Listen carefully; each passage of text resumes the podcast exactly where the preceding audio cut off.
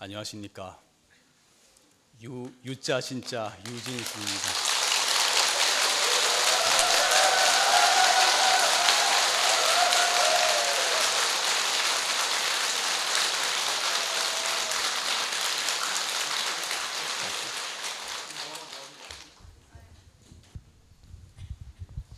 제가 원래 인기가 좋은 줄은 알고 있었는데 반응이 의외로 너무 뜨거워서 제가 오늘 그 저의 인기를 오늘 실감하는 것 같습니다.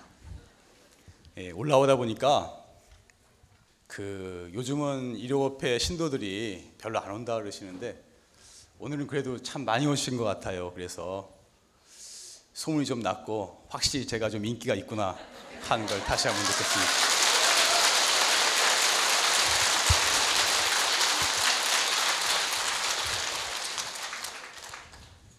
아마 여러분들이 원장 스님께서 저에게 이렇게 법회를 하라고 이렇게 시키셔서 과연 그 저를 모르는 분들은 유진 스님이 도대체 어떤 사람인가, 도대체 무슨 말을 할 건가 궁금하시기도 하고 그래서 이렇게 많이 오시지 않았나 싶습니다. 근데 저는 오늘 사실 그 오늘 방금 스님들이 계시다가 내려갔는데 원래는 스님들도 계시기로 했었는데 제가 이렇게 공부가 안 된 사람이 스님들 앞에서 말하기가 많이 부담스럽고 그래서 이 선방 스님들은 내려가시고 이렇게 이야기하는 게 제가 더 편할 것 같아서 그렇게 하기로 했으니까 여러분들께서 이해해 주시기 바랍니다. 그리고 제가 어, 먼저 이 법회를 진행하기 앞서서 밝혀둘 것은 제가 사실은 원장 스님께서 저에게 이런 말이 왔을 때 저는 상당히 당황했고 제가 너무나 부족하고 이런 자리에 설 자격이 없는데 과연 이렇게 해도 되는가 싶어서 사실은 이, 자리에 서지 않는 것이 맞다고 느꼈었는데 그 원장 스님께서 아주 지엄하신 도저히 거역할 수 없는 분부를 내리셔서 제가 부족한 줄 알지만 이 자리에 이렇게 올라왔습니다. 그래서 제가 이야기를 하다 보면은 분명히 분명히 실수가 많을 거고 좀 부족한 점도 많이 느껴지고 아마 그럴 겁니다. 그렇지만 그렇더라도 여러분이 잘 이해해 주시면은 제가 신심을 내서 잘해 보도록 하겠습니다.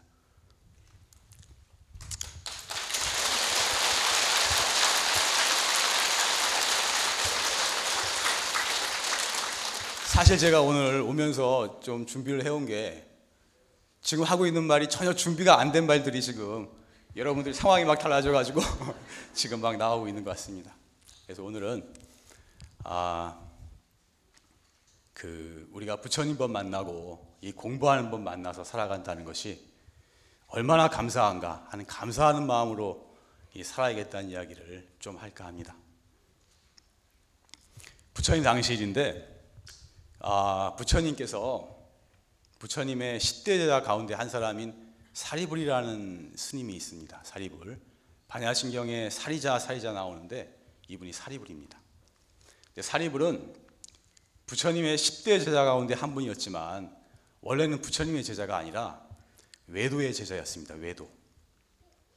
부처님 당시는 백가쟁명 시대라 그러는데 수많은 신흥 사상가들이 나타나서 자신의 주장을 펴는 그런 시대였습니다.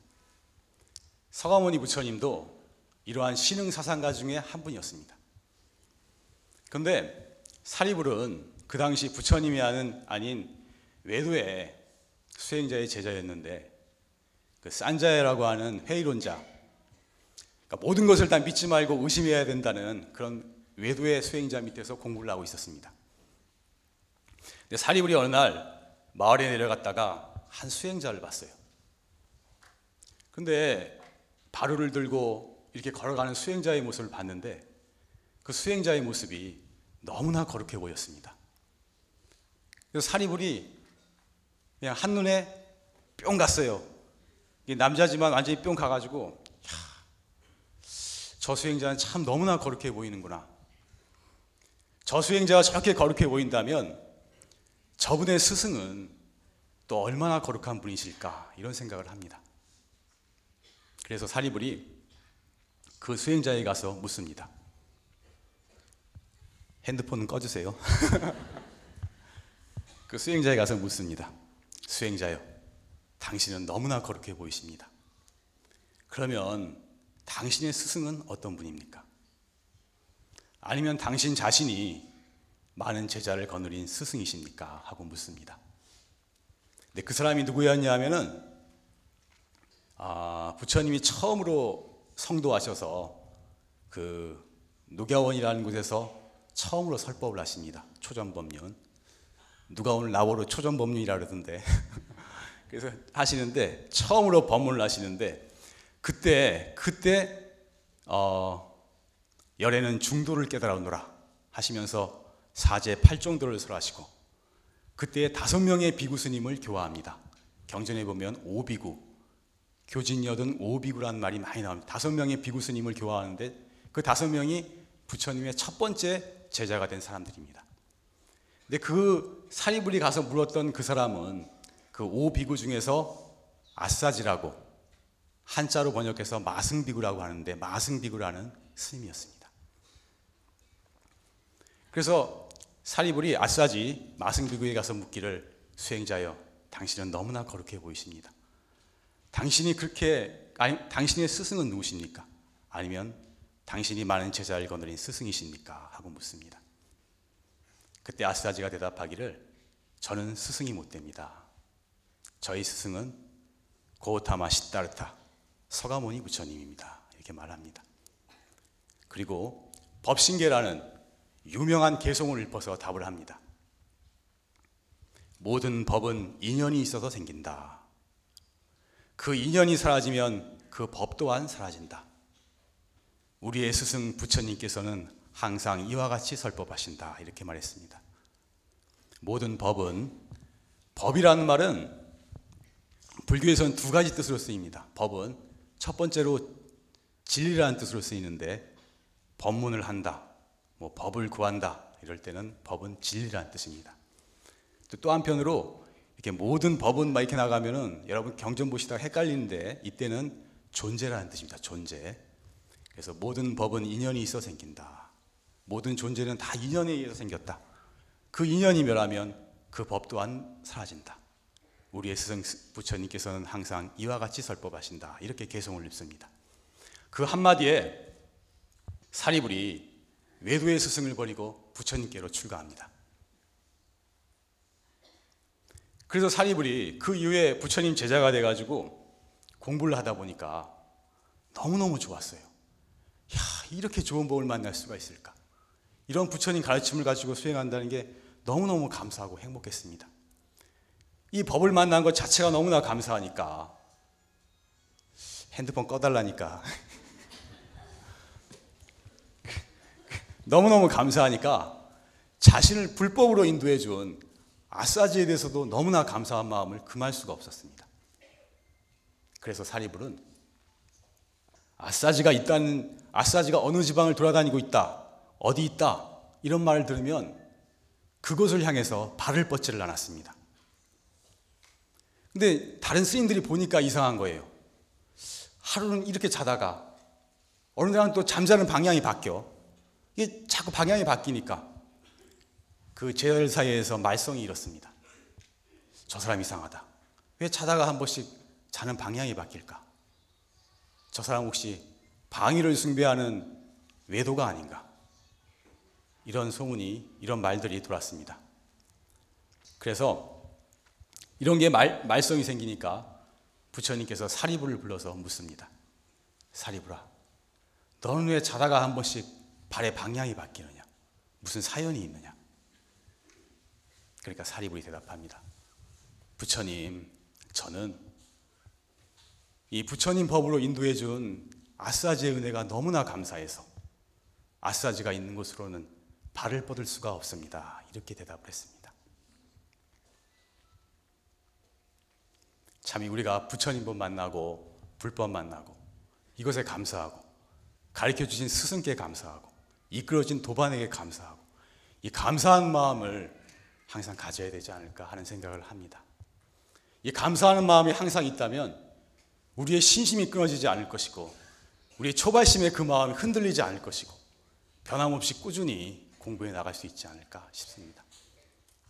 오늘 원장 선생님 법문에도 보니까 어쩌다가 이런 법을 만났는지 참 감사하며 살아야겠다는 말씀이 딱 나오는데 그 저 또한 그렇습니다. 저도 사실은 저 개인적으로 생각하기에는 저도 참 박복한 사람이라고 생각을 하는데 어쩌다가 어쩌다가 불법을 만나고 참선법을 만나고 그래서 참 어떻게 이렇게 그 평생을 공부하면서 정진하면서 살게 되었을까 이것을 생각하면 참으로 감사한 마음 금할 길이 없습니다.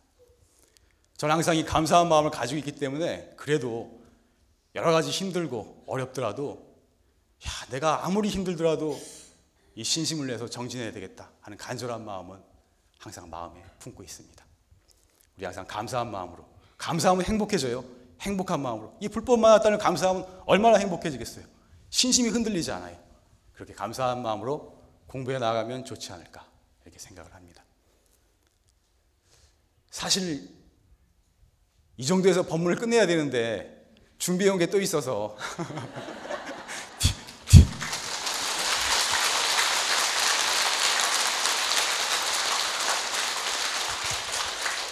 처음은 첫 부분은 약간 이야기 본문이고 그때 제가 여기 용화사 여기 와서 얘기를 하는데 참선 얘기를 안 할 수 없어서 제가 감히 제가 막 공부가 다 된 사람이라면 진짜로 확철되어 한 사람이라면 거침없이 얘기를 하겠지만 제가 뭐 그렇게 거침없이 화두에 대해서 얘기할 수 있는 형편은 못 되고 단지 우리가 공부하는 얘기에 대해서 좀 얘기를 할까 합니다. 우리가 공부해 나가는데 우리가 수행을 해 가는데 불교에서는 여러 가지 수행법이 있습니다. 참선도 있고 연불도 있고 경전을 공부한 간경도 있고 다란이를 외우는 주력 수행도 있고 절하고 기도하는 수행도 있고 또 보시하고 봉사하는 수행도 있습니다. 저 개인적으로는 다 하나같이 훌륭한 수행 방법이라고 생각합니다. 저는 다른 수행 방법을 배척할 마음이 전혀 없고 다 우리가 공부하는데 도움이 된다고 생각을 합니다. 연불도 해보면 신신도 나고 참 정신 집중도 되고 뭐 이거 뭐야 장애도 없어지고 부처님 가피도 있고 다 누구나 할 수 있는 쉽게 할 수 있는 수행이기에 사실은 연불 수행을 불교 대중화를 생각한다면 좀 권장해야 되지 않을까 그런 생각도 전 개인적으로 갖고 있습니다. 그리고 경전을 보는 간경, 부처님 경전이나 조사오록 이런 것을 보는 것도 때때로는 도움이 많이 됩니다. 어떻게 공부해 나갈지 이런 문제에서 상당히 도움이 될 때가 있습니다.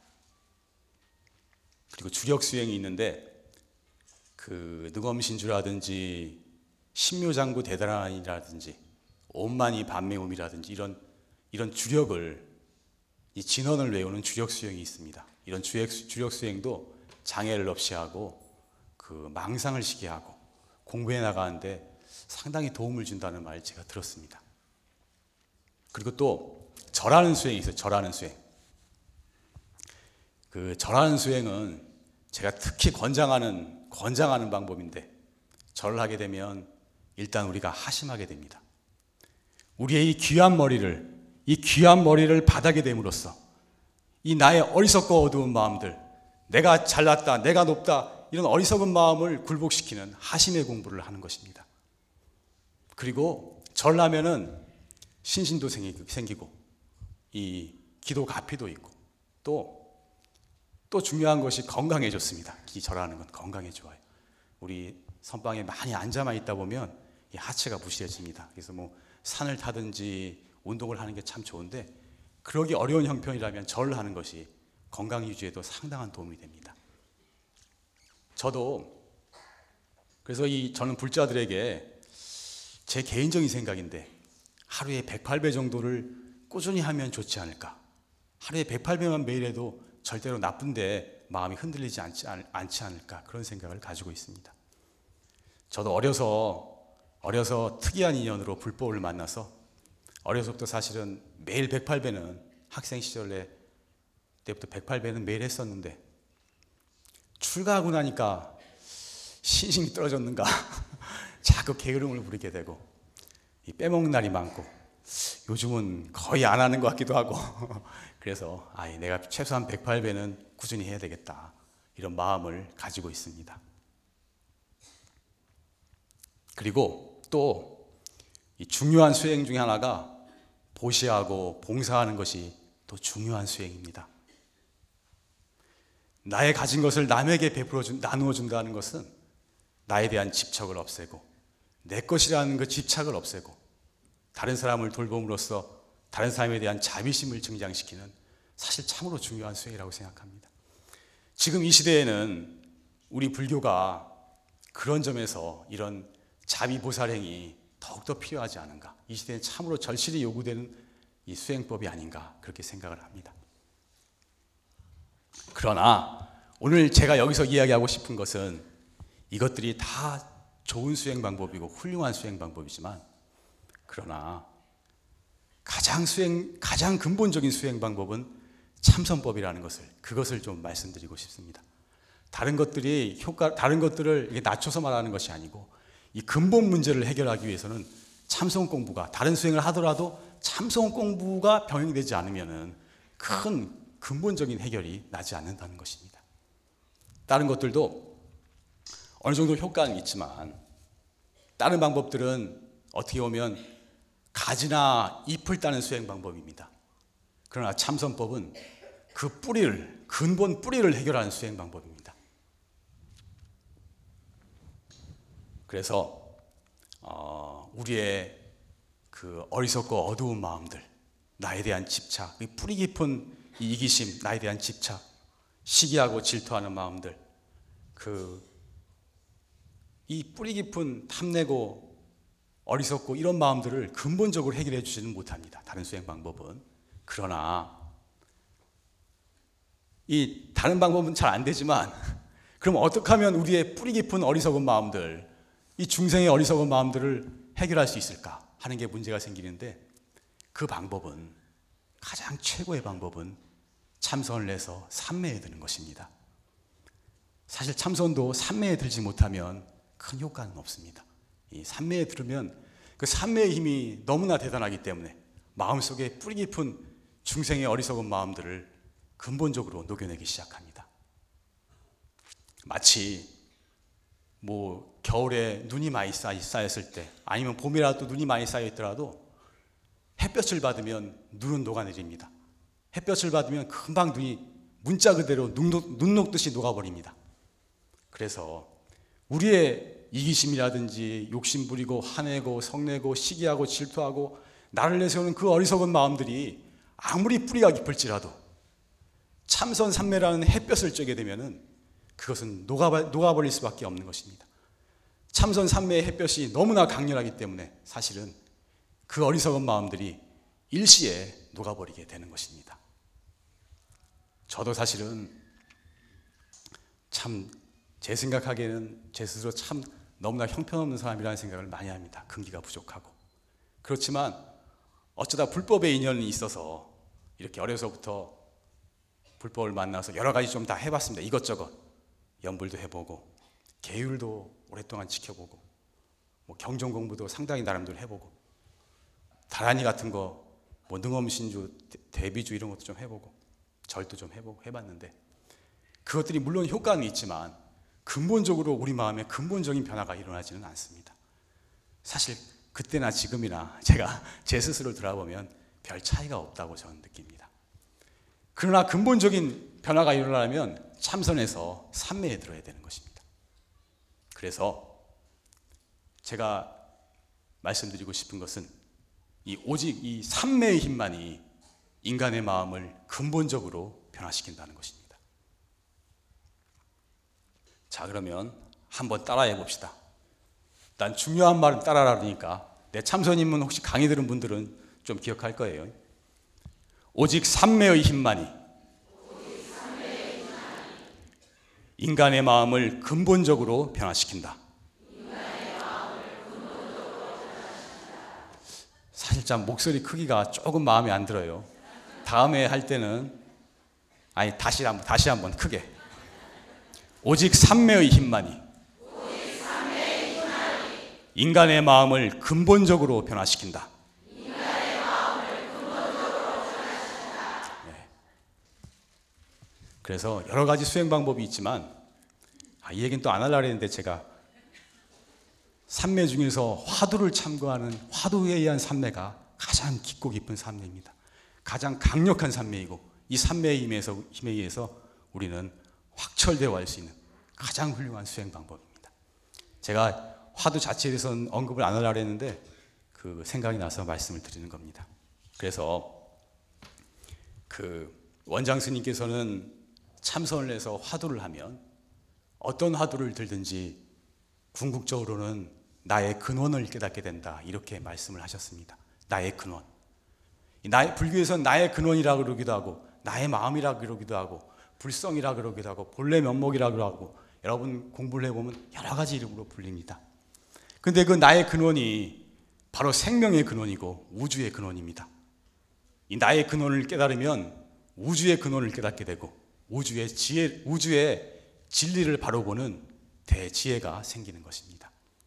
이렇게 대지혜가 생기면 뭐 여러 가지 변화가 있겠지만 근본적으로 마음 상태가 완전히 달라지게 됩니다. 그런데 그 중에 하나가 이 외부 경계에 마음이 흔들리지 않게 된다는 겁니다. 우리는 외부에 대해서 계속해서 마음이 흔들립니다. 돈을 본다든 돈 문제라든지 뭐 마음에 드는 이성이라든지 오용락이라든지 뭐 계속 마음이 흔들립니다. 누가 나한테 칭찬을 해주면 헤헤거리고 좋아했다가 누가 좀 기분 나쁜 소리 하면 성질 났다가 탐내는 마음 나고 시기하고 질투하는 마음 나고 끝없이 마음이 물결칩니다. 그러나 이 마음 공부를 해서 이 우리의 본래 모습, 본래의 마음을 바로 본 사람은 마음이 흔들리질 않습니다. 그렇기 때문에 마음이 지극히 고요하고 평안하고 마음에 완전한 평화를 얻게 되는 것입니다. 나아가 걸림이 없는 마음의 자유를 얻게 되는 것입니다. 더 나아가서는 생사마저도 뛰어넘는 대자유를 얻는다. 이렇게 말씀하신 것입니다. 오늘 원장 스님 법문도 들어보니까 본래 생사 없는 진리를 깨달으면 생사 속에서도 생사 없는 자유를 얻게 된다. 이렇게 말씀하신 것 같습니다.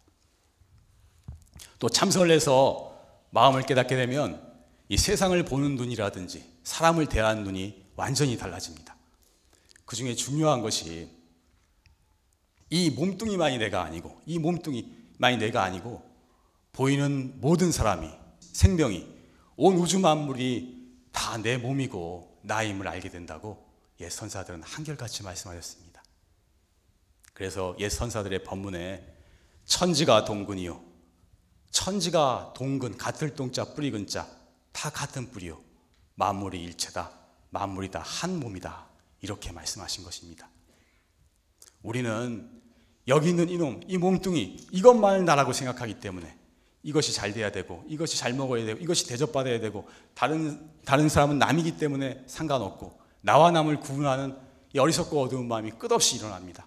그렇지만 사실은 마 근본을 알고 보면 이 몸만이 내가 아니라, 이것만이 내가 아니라 보이는 모든 사람이 모든 생명이 온 우주 만물이 다 내 몸이라고 말씀하신 것입니다. 그렇게 되니까 자연스럽게 자연스럽게 모든 중생을 모든 중생이 내 몸임을 느끼기 때문에 모든 중생을 내 몸처럼 생각하는 대자비심이 저절로 생겨나게 되는 것입니다. 그래서 참으로 지혜로운 사람만이 진실로 자비로울 수 있다 그랬습니다. 정말로 나의 본 마음을 깨쳐서 이 대지혜의 눈이 열린 사람이라야 진정으로 중생을 내 몸처럼 생각하는 대자비심이 생겨날 수가 있는 것입니다.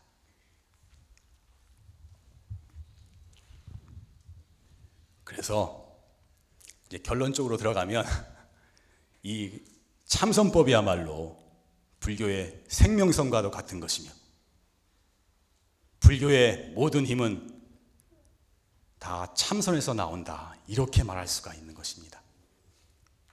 만약에 참선법이 없다면 불교가 다른 종교보다 나은 점도 사실 별로 없다고 저는 생각합니다.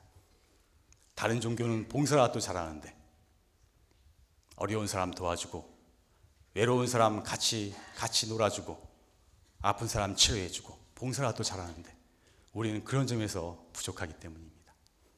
그렇지만 참선법이 있기 때문에 이 나의 마음을 깨달아서 대자유인이 되는 참선법이 있기 때문에 불교는 다른 종교나 사상과는 비교할 수도 없는 위대한 가르침이 되는 것입니다.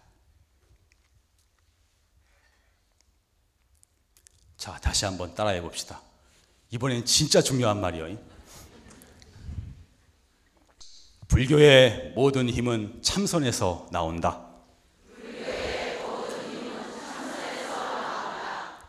나의 근원을 바로 보는 대지혜의 힘도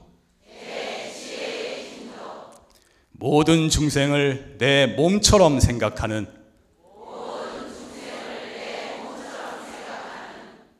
대자비의 힘도 생사를 뛰어넘는 대자유의 힘도 모두 다 참선에서 나온다. 네, 마치겠습니다.